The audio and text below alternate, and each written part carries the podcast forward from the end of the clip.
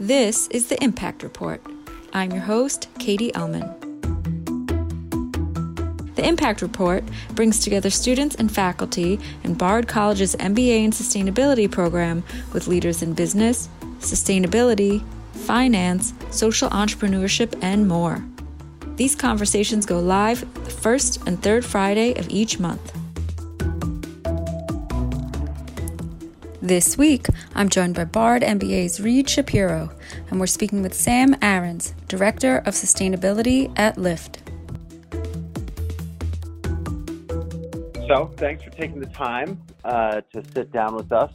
It, it, sounds as though you've got a pretty extensive uh, track record of, of research in in wind and electric vehicles, um, and that you spent a considerable amount of time at Google. I just uh, wonder kind of how that came to be, what what got you going on this track in the first place, and um, and kind of what are what are some of the, the highlights of your time at Google, and and uh, and how this all came together to to get to where you are now. Well, you know, it's funny. I try to think back to how this all started, and um, what I go back to is um, this presentation that we had in elementary school um, I grew up in the uh-huh. Bay Area, and um, they brought in, uh, you know, different organizations to kind of come talk to the kids about what what was going on. And one of them I remember was the local recycling center came in and taught us um, all about recycling, and they taught us a, a, song and a dance called the Recycle Boogie, which um, I, I, would be hard pressed to uh, to demonstrate for you now, but um, but you know somehow I guess that made an impression on me, and uh, exactly, yeah opened my eyes to you know to environmental issues and that you know we all had a part to play um, whether that was as simple as you know recycling your soda can up to you know figuring out how to deal with climate change um, so mm-hmm. you know I, I, think from that time on uh, I, I, always was thinking about environmental issues and, and trying to think about ways that uh, that I could you know get involved and and and help uh, solve those problems um, and then, sort of fast forwarding to college, I ended up um, uh, deciding to do my my big research project on wind energy and whether the mm-hmm. college should build its own wind farm. And that was really my first kind of time doing it in a more you know academic and, and serious way to really do some financial analysis. And I did a visual impact study of this proposed wind farm um, and got exposed to kind of the renewable energy side of, of uh, in the environmental uh, issues and um, really just loved that project and, and it just you know got me really excited and decided I wanted to go to grad school um, in the field and ended up going to UC mm-hmm. Berkeley to really you know dive in in a, in a really deep way um, and there is where I studied uh, ended up studying plug-in uh, electric vehicles and what are the greenhouse gas implications of that technology uh, the yep. answer was perhaps not earth-shattering, but was you know batteries are expensive, basically.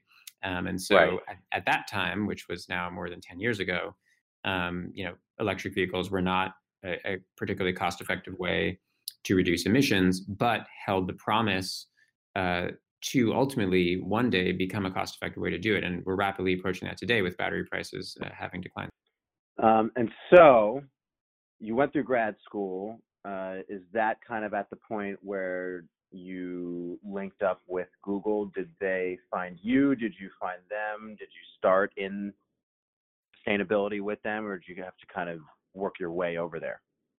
So it was funny actually. Um, one of my professors in grad school um, got, you know, I think a random email from a recruiter at Google saying, "Hey, we've got this summer internship program. Um, you know, do you know any students who might be interested? And he sent it around to me and a couple other people, and I thought that sounded amazing um, to to go to Google and get to work on environmental issues there. And so uh, I threw my hat in the ring for that summer, and uh, and I I didn't uh, get a call back actually, so I was kind of bummed about that. And the recruiter said, "Well, you know, don't worry, we'll keep your resume in the system." And I thought, "Oh yeah, sure, you know." Of course, right? Yeah. Right. Um, but sure enough, you know, eight or nine months later, when I was getting ready to finish my second year, which was the year that I was going to graduate, I, I got an email from a recruiter saying, "Hey, you know, this full time role opened up uh, on the green business operations team. would you be interested? And I said, absolutely. Um, so right. Uh, ended up going through a, a very lengthy interview process um, and and landed at Google uh, to join this very small uh, green team. I was the third person on the team. This was back in 2007. Wow. Um, and you know, basically from there, uh, got over the next sort of three or four years uh, while I was on that team, I got exposure to all sorts of different parts of the business, uh, ranging from the office buildings and energy efficiency to transportation programs like the shuttle fleet and how to you know think about reducing emissions from the shuttles um, to the product side as well. I, I uh, actually devised um, uh, this idea to put companies' environmental scores into Google Finance, so that if you you know you go look up a company's stock price, you can not only see their financial performance, but you can also see their environmental performance. Um, and right.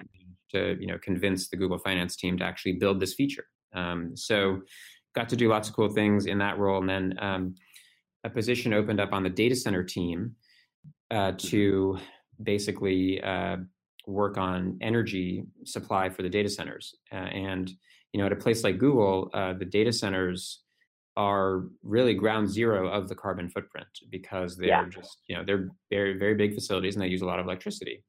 And so it sort of ended up falling to the data center team to to go out and get renewable energy to to reduce that footprint. And so that's largely what I spent mm-hmm. my time doing. Um, ultimately, kind of traveling the world trying to find big wind and solar energy projects to enter into contracts with to provide energy for the data centers. Did you have any positions in between Google and Lyft? No, no. I came I came straight from Google uh, over to Lyft just earlier this year, actually. Um, so what was the uh, what was the sway? Yeah, good question. So I think um, you know maybe it wasn't the seven year itch; it was the ten year itch, I guess. But um, you know, essentially, the the goal that that we had on the team at Google that, that I had personally was, you know, let's get Google to 100% renewable energy uh, across mm-hmm. the world. And I spent six plus years working towards that goal, and and uh, I was one of the uh, leads who got the company to that point. Uh, and in fact, Google became 100% renewable in 2017. And so, as I was kind of reflecting on having achieved that goal that I had been working on for such a long time, and having been at the company for about 10 years. Um, coming up on that anniversary, kind of thought, you know, hey, maybe now's a good time to, uh, you know, come up for air for a moment and see what else is exciting and new and challenging out there, yeah. and uh, ultimately found my way to Lyft uh, that way. Great. So, with that being said, um, same year, 2017, Lyft outlined these these climate impact goals. Um, do you think you can kind of take us through what the philosophy is, what's the um, what's the roadmap, and and what are the what are the things that you think are going to be most exciting uh, to achieve, and then what are if you can share, what are some of the things that are still tricky and sticky, um, and and maybe might require more attention? Great question. So those climate impact goals, of course, you can uh, you can use your favorite search engine to find those online. Um, and they are essentially around electric autonomous vehicles. So just mm-hmm. to break that down for a second, um, you know, th- there there are electric vehicles, there are autonomous vehicles, and then there are vehicles that are both electric and autonomous. Um, so right. you know, you, an autonomous vehicle isn't necessarily going to be electric, um, and and there are some out there today that aren't, right? And there's some some that are. So this particular set of goals was around electric autonomous vehicles specifically. Um, and mm-hmm. the commitment there was to make sure that they were all um, being uh, having their charging covered by renewable energy um, from day one. And so the, the very first um, electric autonomous uh, pilot that we had was in the city of Boston uh, last started last year. And the partner uh, in Boston is a company called Nutonomy, which ultimately mm-hmm. was acquired uh, and now is owned by Aptiv. Um, but essentially, uh, Lyft was providing sort of the platform on which Nutonomy was deploying its electric autonomous vehicles for mm-hmm. rides, mm-hmm. um, I believe, in the Seaport area of Boston. Um, okay. So uh, the commitment was to make sure that all of that charging of those vehicles was renewable. Um, and we are in the process now of, of ensuring that we have the renewable energy credits to cover that charging. Um, so I suspect um, you know, we, we will soon uh, soon get there, at least for the rides that have already taken place to date. Of the, I, you have the the the carbon neutral rides now, um, and I know you're doing that through 3Degrees. Is that something? How are you how are you pulling that off? Is are you tracking it kind of ride by ride and and using you know clumps of data, or do you have um, the way that the airlines often do it, where they'll assign a, a kind of generic carbon fee per ride? So what we're doing um, is exactly as you described. So we are calculating the actual ride by ride emissions mm-hmm. using the specific vehicle make, model, and year, uh, mm-hmm. which then has its own um, emission factor, right? Or, or I should say, fuel efficiency factor, which then leads, of course, to the emission factor. So we know that for you know a Chevy Malibu or a Toyota Prius or whatever it might be from 2012 model year or 2015 model year or whatever, we know what the miles per gallon is. That that data comes from the EPA actually, um, and mm-hmm. therefore we can calculate what are the emissions for that particular ride, given that it drove a certain distance, you know, on that particular date. And if you add all that up, you get what is the total emissions for the year, and then we're purchasing an amount of carbon offsets which is equal to the amount of emissions calculated in that uh, very detailed way. Um, that's excellent. I know that carbon accounting is um, is kind of just cresting, I think, as as something that businesses realize that they need to do, and and for a company like Lyft, who has so many different moving parts, uh, it's impressive that you guys have a, a full inventory like that. Um, with that being said, um, are there are there any incentives or is there is there any thinking around um, the the cars that drivers are driving themselves? Like, has has there any been have there been any sort of discussions about um, I don't know what it could be, perhaps like a, a, a more generous revenue model for drivers who are driving full electric or something, anything like that? Has anything like that ever come up? There are lots of ideas that we're thinking about as to how to deploy electric vehicles, and I think we you know really need to take a step back and and think about first principles. You know, what are what are the actual barriers today that are preventing people from having electric vehicles? Right. I mean, there are some that are out there, um, mm-hmm. and there are some that are driving uh, on the Lyft platform already um, but there's not enough. And we want to get to a point ultimately where um, every vehicle on the Lyft platform would be electric and charging from renewable energy. Um, so, mm-hmm. so what are those barriers? I think that the the the biggest barriers are a couple of things. First of all, the cost or the price of an electric vehicle is much higher than a conventional fossil fuel vehicle today. Um, the good news is that battery prices are largely the cause of that price difference. And right. the cost of batteries has been coming down very significantly.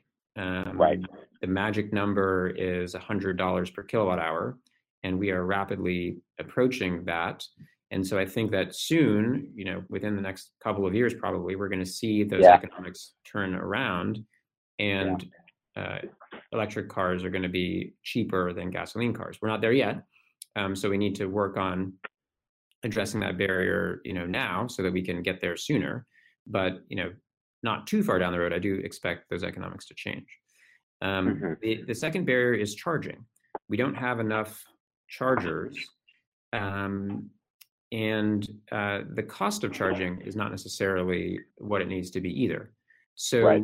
for uh, for the ride sharing application, or really for for any sort of fleet application, um, we need to have fast charging. And the distinction there, you know, basically there, there's different ways you can charge. You can just plug into a standard wall outlet that's 110 volts. Um, right, and that, that, takes several hours, right? Uh, more than that, it takes, you know, 8, 10, 12 hours maybe to charge yeah. uh, your car. So, so there, if you just came home and you plugged in your car into a normal outlet, you might not even get a full charge, even if you plug it in over all night. Um, right. You can upgrade to what's called a level two charger, and that's a, a somewhat higher voltage and that can provide a charge in let's say you know four hours or something, you know, depending on the size of the battery. Now that is great to charge overnight because you're sort of guaranteed to have a full charge in the morning. Now, right. many of our drivers are um, they live in you know apartment buildings or or other types of multi-unit dwellings and don't necessarily have a parking space, right? So right. even if they wanted to, they wouldn't have anywhere to put in one of these um, level two chargers in order to get that charge overnight. So there's already a challenge there. And then additionally, you know, our drivers are driving, let's say, I don't know, 200 miles a day, sometimes more. Um, so depending on how big the battery is, you might need to actually recharge in the middle of the day, assuming you started the day with a full charge. And right. if you're, you know, out and about trying to to earn a living, um, or or you know, that's a pretty big barrier. Make money. is a huge barrier, right? Because you can't stop in the middle of the day and spend four hours charging. So what we need right. is what are called fast chargers, DC fast chargers, direct current fast chargers. Um, and those um, can charge your car in you know maybe 30 minutes, which is perfect because you, you need to take a break anyway. You need to have lunch, get a cup of mm-hmm. coffee, whatever it might be. 30 minutes is not so bad. Um, mm-hmm. But we just don't have large numbers of fast chargers in our city centers. So that is a key barrier that we have to address as well to get these deployed. And to do so, it's going to require really, I think, a partnership between um, cities uh, on yeah. you know, permitting, uh, with utilities to provide the sort of upstream electrical grid infrastructure that's needed to provide the power to these chargers. Um, third-party charging companies to uh, actually, you know, build the charger itself and manage the sort of charging relationship and then of mm. course with the ride sharing companies to help figure out where should these things go based upon where the rides are mm-hmm. now forgive me for being uh, perhaps a neophyte but um, are there electric models out there that have replaceable batteries um, and do you see a potential in whether it's the near future or not to have kind of like a a stop drop off and go type scenario where there will be, let's say, a, the same way a convenience store at a gas station now might have snacks um, or, or like an oil garage. Maybe you can uh, kind of plug and play your swap out your batteries. It's a great question, and, and one that certainly you know has come to my mind as well. Um, there was a company that existed for a while called Better Place, which mm-hmm had the business model of yeah why don't we have like battery swapping stations and that would be a way to kind of deal with this charging issue um, mm-hmm. i think the fact that better place is no longer around um, tells us a little bit about the challenges of that model and, and really the reason is yeah. again that batteries are just so expensive because if you need to maintain a large inventory of batteries i mean essentially the battery is the most um, uh, expensive part of the car you know single right. single most expensive part of the car. So if you have to have you know 2x the number of batteries eh, compared to the number of cars on the road or maybe maybe more than 2x because you need to have yeah. in different places and stuff suddenly yeah. you know the cost now it's already too expensive per car now it's going to be way too expensive per car to maintain all those extra batteries so i could see you know in a future where battery prices have really come down dramatically from where they are today maybe that's a model that could work and it could deal with this issue. But for the foreseeable future, I don't know that we're going to get to that point um, quite yet. Okay, interesting. Uh, one of the other questions I had was um, with regard to the budget for offsets. Uh, I imagine you guys are con- creating and offsetting a considerable uh, volume of tonnage. How did you have to do much petitioning internally um, or what did what did that process look like to get that budget approved? Because um, I imagine it was, uh, you know, I, I, imagine it's going to be a, a, big bill at the end of the year. Is that something mm-hmm. that you had to kind of fight for, or is is everyone pretty well aligned internally, and it was it was more so of a a no brainer?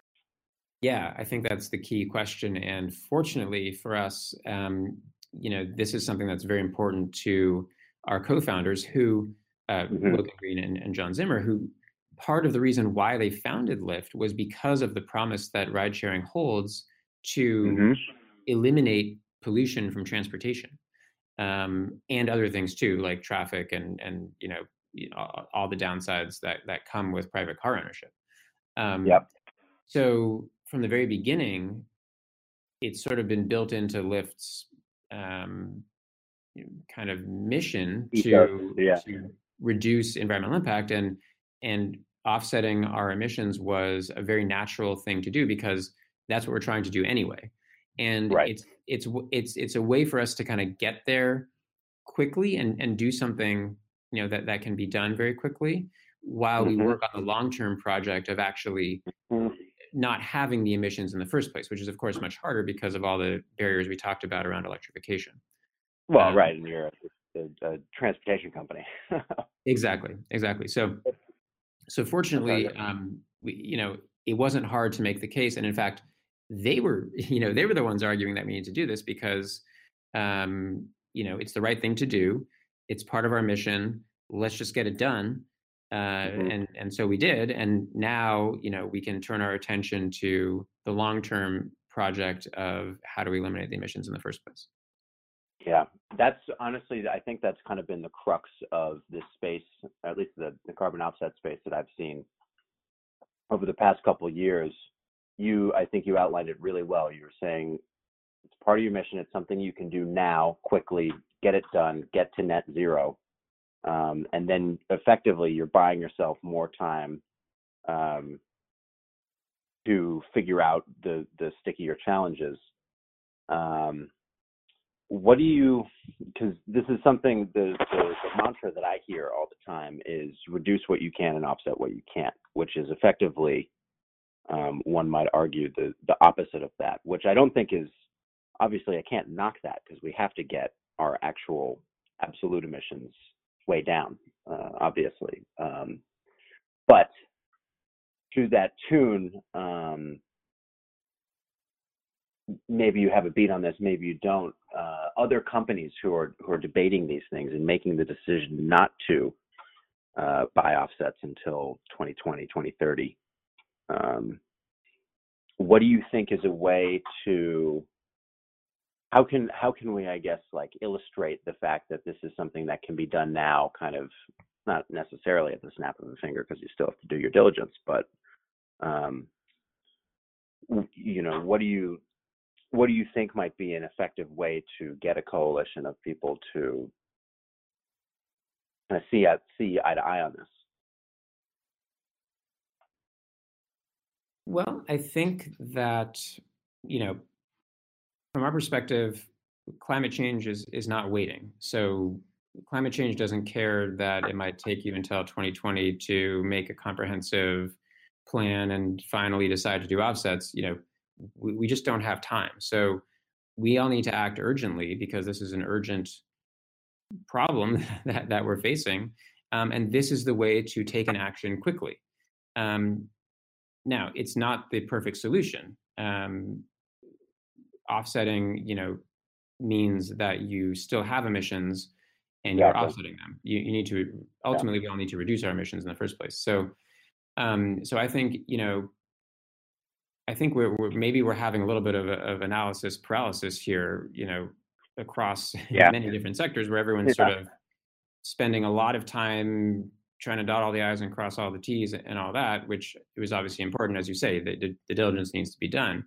But I don't think we should be using that as a crutch or as an excuse when there's a very clear action that we can we can all collectively take now while we work on the harder issue of how do we actually eliminate the emissions in the first place um, the climate goals, the offsetting, the the core ethos of the company are all there. Um, but until we have not only the economic swing, but then the social adoption of EVs and AEVs, um, Lyft success essentially means um, more rides and more emissions. And the you know, I didn't I didn't I don't really want to harp on that mass mass transit is um, you know th- a big substitute here but is there some way that you think lyft can find harmony in all this? Yeah i think it's an interesting question and we need to think about where are we drawing the boundary? Um, and this comes mm-hmm. up of course in carbon accounting. Uh, are you right. draw, do you draw the boundary just around you know your office building? Do you draw the boundary around your customers? We need to think about the transportation sector as a as a whole, right? So, yeah, if Lyft is growing, which I hope that we will, um, and Lyft's emissions are increasing as a result, is that the right way to be thinking about it, right? So, so if we say, oh, it's bad because Lyft's emissions are increasing, well, that's true, but we're also, uh, you know, getting people out of their single occupancy vehicles and putting them into shared yeah. rides. So if we draw a mm-hmm. larger boundary and we look at, you know, all of the commuting activity and all of the sort of car travel activity happening in a city, um, if Lyft is in the process of both getting people out of single occupancy vehicles and into shared rides, and at the same time figuring out how to electrify those vehicles, um, yeah. while Lyft's own, you know, scope three emissions might be increasing, the overall picture of emissions hopefully will be going down. And all it ultimately matters for climate change is the overall emissions, not any one single company's or one single person's emissions. Correct. Do you are you guys working on that carbon accounting to to uh, make that case, or does that exist somewhere? That doesn't exist yet, um, but I think it's it is important to quantify that, um, and and that's something that I that I hope that we will be uh, working through, you know, down the road. Yeah, I was going to say it sounds like that might be uh, a, a, next step. Yeah, because um, that would be that would be a pretty powerful case to make. Uh, I, I have to imagine. Yes. The recent cap that was passed by the New York City Council um, on car share, not just Lyft, but Uber and others, and um, how that how Lyft is dealing with that, um, how that fits into plans of other cities follow suit um, for expansion. But also, I just know a big issue here in New York was um, the conditions that drivers face and you know true sustainability also includes taking care of your people and i know that obviously lyft does that but in new york a lot of the pr coming from the other side not from lyft has been that drivers are not treated well and barely make a living wage. So in the grand picture of sustainability how does that fit into um, Lyft's goals of being, you know, the company that people should use and also you know the future of rideshare? An interesting development that we've seen and you know i think we we view it as a quite a sweeping cut to transportation in new york and it sort of takes us back to an era where people struggled to get rides and particularly in the outer boroughs and you know communities of color that weren't haven't been served well by the transportation yeah. industry um, you know i think we're going to see unfortunately a return to those days. And so we are going to keep working to ensure that New Yorkers have access to reliable and affordable transportation in every borough and no matter what your background is. Uh, and, and that's our goal. Can you please touch on um, the conditions for the drivers themselves since we currently don't have autonomous vehicles? And but that's a, a big issue, and that's one of the reasons why some people potentially wouldn't use rideshare and would opt to use, you know, a yellow cab or a green cab um, is the fact that they know that the driver is getting more money than potentially someone that is using Uber or Lyft. I think that um, you know that is a little outside the realm of of my expertise, um, just given my focus on sort of more environmental issues. Um, That's fair. No, we just have to ask, as we know, all know, sustainability includes the human factor. Also. It does. It, you're absolutely right. It does. The last question, since you know you have you're relatively young, but you've had a really um, impressive career in the space, and I'm just wondering where you see Lyft going um, under your tenure. I think it's you know it's funny to think about how just even five six years ago there there was no such thing as ride sharing.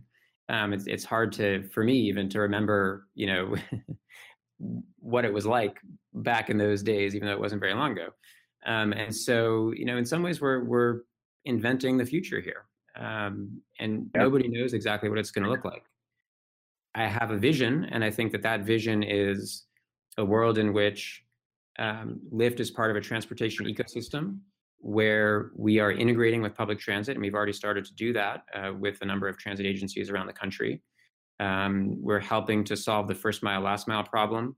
We're getting people out of single occupancy vehicles uh, into shared rides, onto bikes and scooters. Uh, and we are uh, transitioning to all vehicles being electric and charging from renewable energy. And we're eliminating pollution from transportation ultimately. Uh, so it's, it's a very lofty vision to be sure, um, but that's what we're going to be working towards. And, uh, and we're excited to, to get there. Well, you got to shoot for the moon, right? Exactly. Well, we'll definitely be watching and waiting and possibly using Lyft uh, as you go through this process. So thank you very much again for joining us. Thank you both. It's been a pleasure chatting with you. Thanks, Sam. You can learn more about Lyft, their climate impact goals, and other sustainability efforts by visiting blog.lyft.com. Join us for the next episode of the Impact Report on Friday, October 5th when we will be speaking with Deanna Bratter, Director of Sustainable Development Strategy at Danone North America. For our complete lineup and other news, visit us at impactreportpodcast.com and follow us on Instagram, Twitter, and Facebook. The Bard MBA in Sustainability is one of a select few graduate programs globally that fully integrates sustainability into a core business curriculum. Learn more at mba.bard.edu.